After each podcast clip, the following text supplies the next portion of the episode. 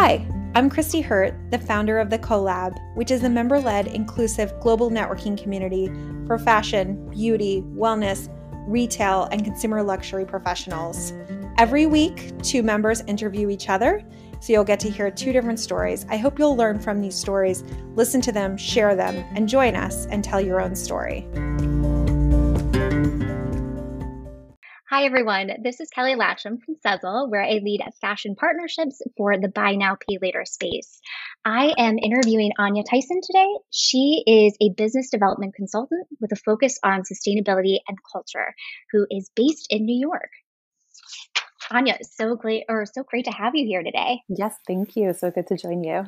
So, Anja, can you tell a little bit about yourself and uh, where you're from? Yeah, so um, I'm from New York. I, as you very succinctly put, I'm a business development consultant and actually relatively new to that field as well. I just recently left my full time position to consult full time, which has been a really big change, um, but one that I'm really excited about. And I was so glad to be asked by Christy to join the podcast and to interview you and to meet all of you guys um, and to talk a little bit more about career pivots. Absolutely. And I know that that is a huge focus of today's conversation. Um, would love it if you could walk us through your career. How did you get started?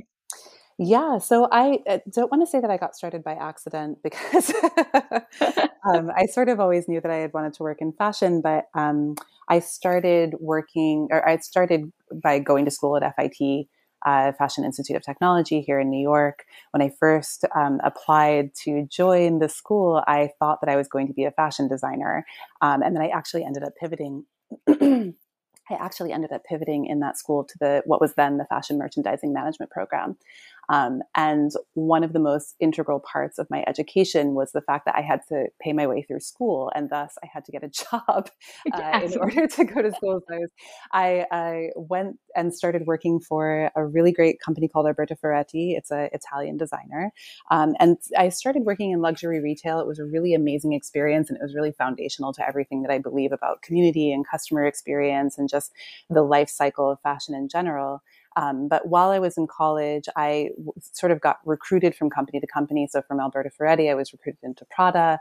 Um, from Prada, I was recruited into Celine. And then from Celine, I was recruited into Marni. And so I spent m- almost all of my college years um, working full time and going to school full time, specifically working in luxury fashion with like a very, uh, high, what I would say is high profile customer, but also with brands who had like a very, um, the public facing persona in a time where there wasn't so much separation between church and state. So, for instance, we had frequent visits at Prada by Connie Darrow, who was like this powerhouse business development slash uh, visual merchandiser who had been recruited by the Prada family, uh, you know, in order to turn around their business. She had come from Barney's, and you know, being even in the vicinity of her was always very exciting. Um, you know, and then similarly, all of the celebrity dressing would happen in our stores, and the same thing was true for Marni. So there was a lot of sort of um, you know, touch that you wouldn't necessarily receive or expect within the luxury fashion world today. And this is embarrassingly longer ago than I will state on this podcast. well, that's. So then tell me a little bit then what uh, we can get into the career pivot. I, I'd love to hear too, just having that amazing background in luxury, kind of what spurred this this move to kind of go out on your own and and um, really also too with a focus on sustainability and culture. Yeah, well, so my um, first career, my first real career move was in fact a pivot. I had been working for Marni, and at the time they had a program where the top salesperson would go to um, the, fas- the fashion presentation in Milan uh, I went to Milan and had like a full backstage experience with, you know, the the team from the internal office, um, the Marni compounds, all of my colleagues from around the world uh, got to sit in for the runway show, and that was like really my first like sort of upper echelon experience of the inner workings of the fashion industry. And I came back um, from Milan, basically having decided that I wanted to transfer into corporate. I had been working on the on the retail side for my entire, you know, the whole time that I was in college, and so I came back and and tried to figure out how I could pivot into corporate. Um, and at the time, I had a client named Olivia Kim. Um, and the, uh, Olivia at in that year was the showroom director for opening ceremony. So it was a very new company. Nobody had really, not nobody, but very few people had heard of it. It was definitely not well known on the international fashion scene.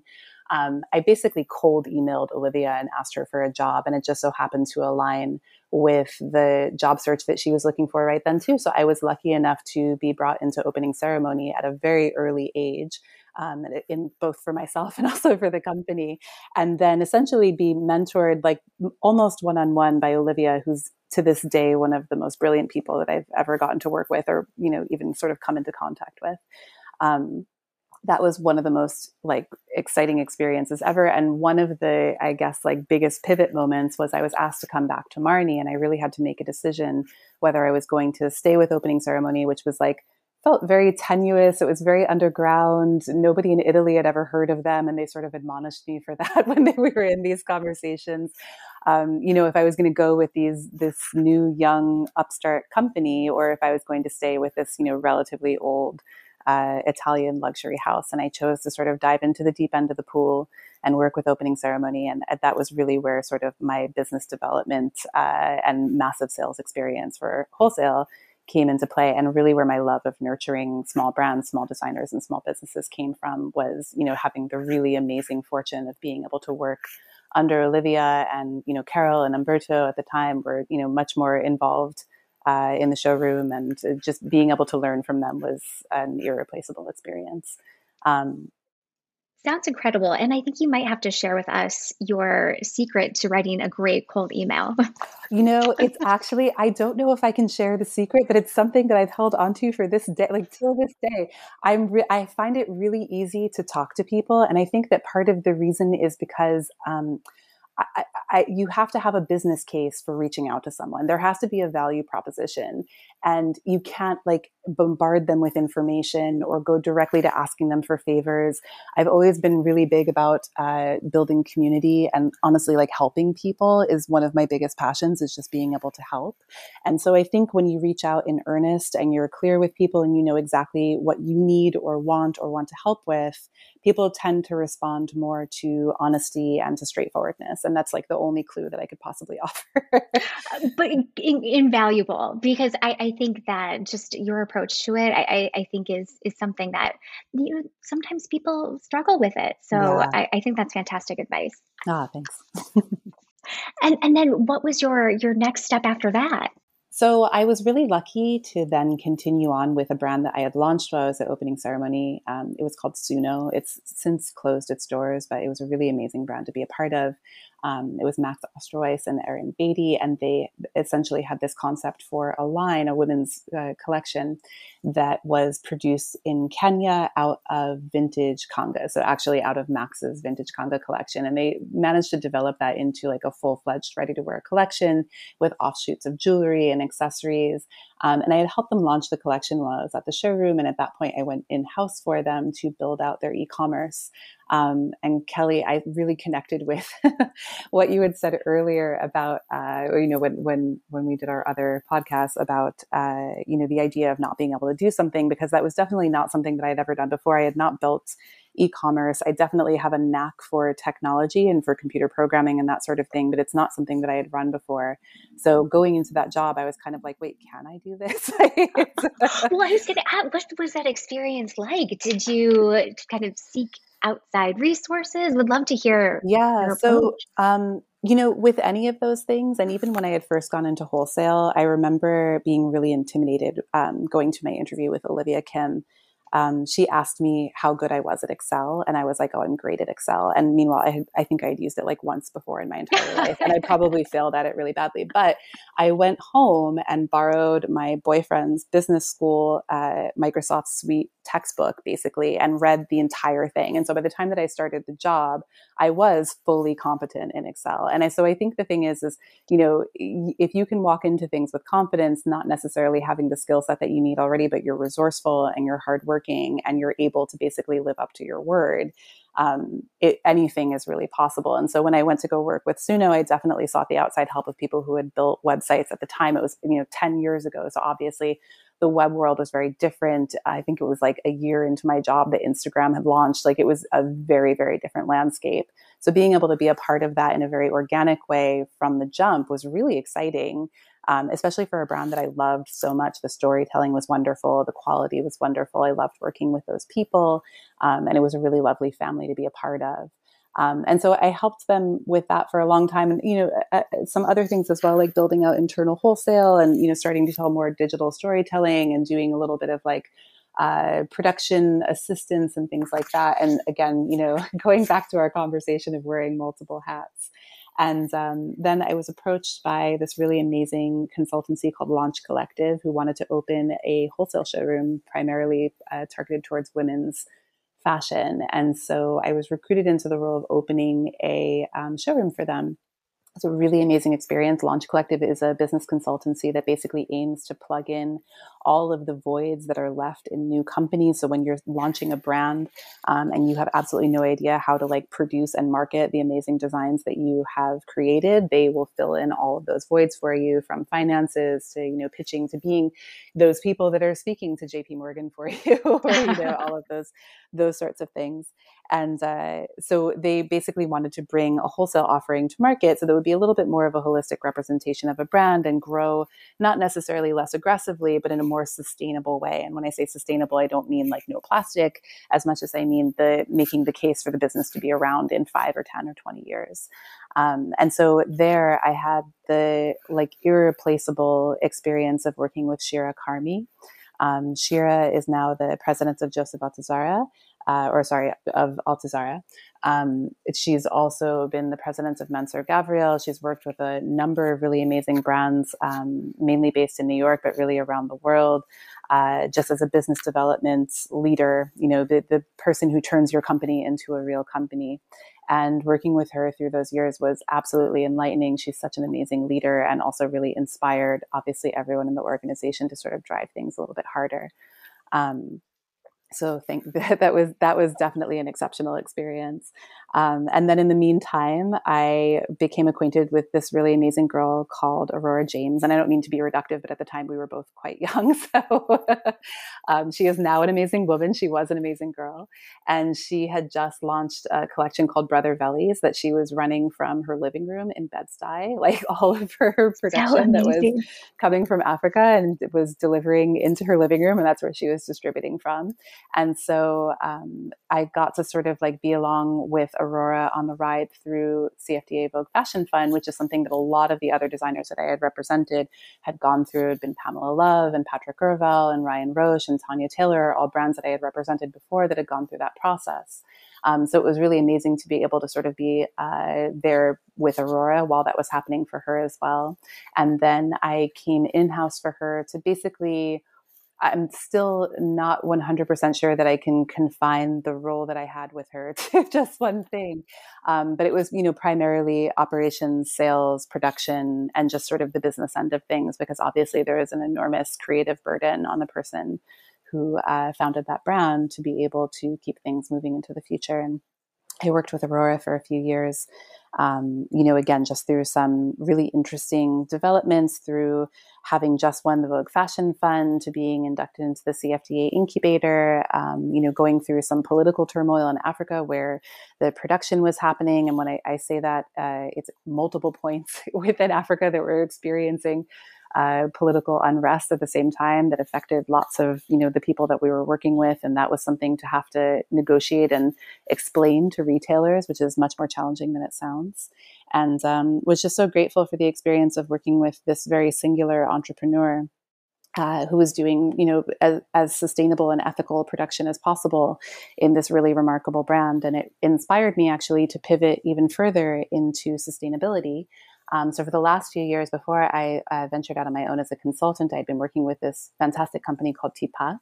Uh, they are set to reduce or replace all of the flexible plastic in the world. And so my role was very much like your role at Sezzle, Kelly, um, starting fashion partnerships within their organization. So I would be the persons going out to fashion brands and helping explain to them how they would be able to reduce their reduce or replace their plastic. Uh, in the in their supply chain, which was really amazing. Um, I was able to work with I think a hundred brands in the time that I was with them. Um, it's a really exciting thing to talk about. It's a really nice conversation to have when you're like, I'm going to tell you how to change the world. Absolutely.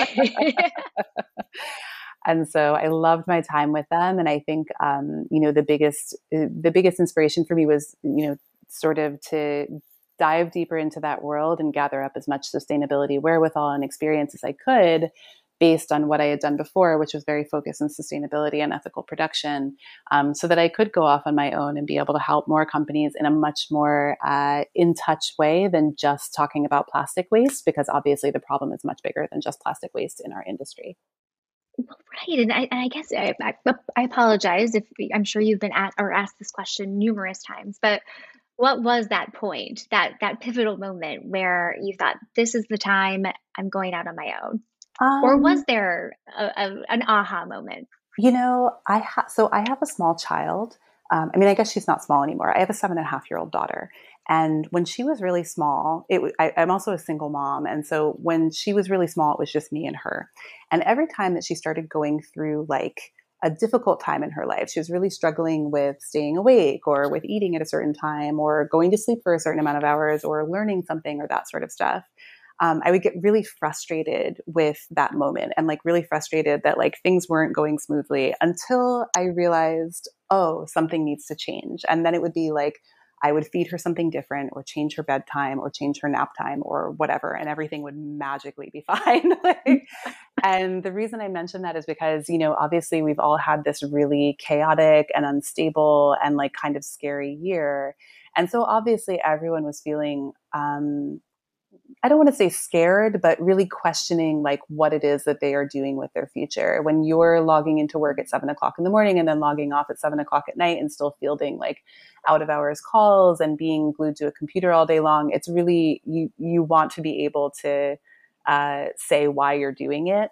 And so I think I had known for a while that I wanted to sort of branch out further than this deep dive into sustainability that I did. And I was just wondering the, what the time was. And then I found myself getting really frustrated and tired out and drained and kind of like, no, no, cranky. I hear you on that. yeah. and I think when I finally relaxed and thought about it, I was like, oh, the time that I knew was going to come has come. And it's time for me to take this leap. And then, of course, I went and got my aura read and I got a tarot reading and then I talked to a psychic and they all confirmed that. I've done all of that too. you should I mean, always consult them before yeah, of course.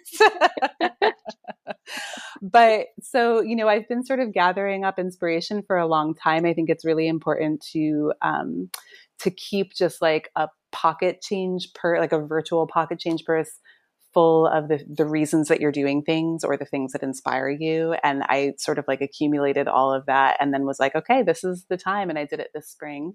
And um, yeah, it's been really wonderful so far. I had planned to take a little bit of time off, and I'm now not doing that because it's been too busy. oh, well, which is a great problem to have. I mean, it just kind of as you're walking through your career and all the experiences you've had and, and kind of the the people that you've been able to work with as well you know i guess out of out of all of that what's been what's been your proudest moment of your career so far um that's such a hard question uh, I take a huge amount of pride in my work. And so, like, every win, no matter how small, feels really big to me because I think, you know, I'm arguably maybe even too emotionally invested in the outcome. um, and I do work really hard and I really like people to see success. Um, so I've had a lot of proud moments. I've had a lot of moments where I was like, wow, this really paid off, or I'm so happy that, you know, this has come through, or any of those things. And I, I really mean there are some very small moments that made me very proud. Um, but I think, you know, the thing that I have the most pride for has been the opportunities. You know, I came into this with not, I wouldn't say like low self esteem, but definitely like not a high level of confidence. You know, I was working and going to school full time in order to pay for my own college. I'm sure you can understand from having been in um, the internship program at Conde Nast, there are a lot of people who come into fashion who are like living off of somebody else's money for a very long time and are able mm-hmm. to take their time building their career and saying no to different opportunities. And, um, you know, I was in a much more sort of scarcity mentality when I first started my career, which changed the decisions that I made. And I think that the thing that I'm the proudest of is as I've become older, I've, you know, had all of these experiences, traveled around the world, become a mom, had the amazing opportunity to have mentorship or experience with, like, honestly, some of the most luminary people in our industry. Um, the thing that I'm the most proud of is that I've been able to grow within that and become a more confident person or become more aware of and and the sort of understanding of um, what I deserve deserve and what I can ask for, uh, which is definitely not something that I came into this industry with. it's been a learning process. just amazing to see the growth and, and trajectory, and um, kudos for you to you for um, learning Excel as quickly as you did. Hey, That's thanks. no easy feat the world of pivot tables and VLOOKUPs totally. is not exactly the most fun. but could be depending on what function you're in. Totally, yeah. well, and then I, I guess too, you know, with that said, it, you, as you look back on your career, is there anything that you would do differently? Um, not necessarily. I think that I am still trying to figure out why I got to work with so many amazing people. it's something that I think about every day. I think about this for a lot of different facets of my life. And I think that your life and career are always sort of inextricably intertwined, no matter how much you try to pull them apart. And I'm still really trying to figure out why I've had all of these really singular opportunities and why I've gotten to work with all of these really amazing people. Um, and I, I, still don't have the answer for that. Like, I certainly hope that it continues on as a trend, but, um, but I, I, would love to figure that out eventually, or you know, figure out how what the formula is so that I can help bring more people into that model because I do think that there is something very special about working with amazing mentors that not a lot of people get to have that experience. Um, and it's probably about 100% of what I would credit my career so far to. And that's amazing too. And just being able to kind of think through how can you unlock those possibilities that you had um, for other people down the road. Yeah.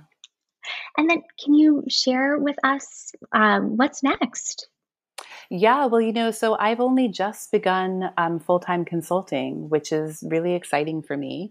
Um, I think that one of the things that I'm looking to do is very selectively work on business development projects that I feel really passionate about.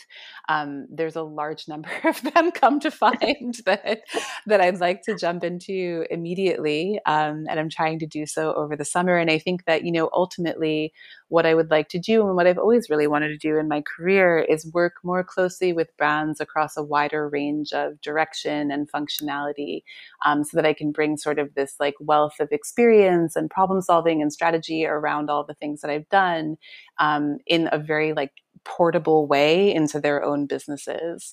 Uh, you know, there it doesn't have to necessarily be fashion either, because I think at the end of the day, the biggest thread is storytelling, and I think that you probably feel the same way, Kelly, from what I understand about your experience and telling that story and being able to relay it to the customer and build that community around you know the thing that you've produced with sustainability and ethics and culture in mind is ultimately the thing that I'm the most interested in working on and i hope that that's it's been true like whether or not i realized it for the last 18 years of my career it's been true this whole time and i would love for that to continue being true like until i retire in the south of france.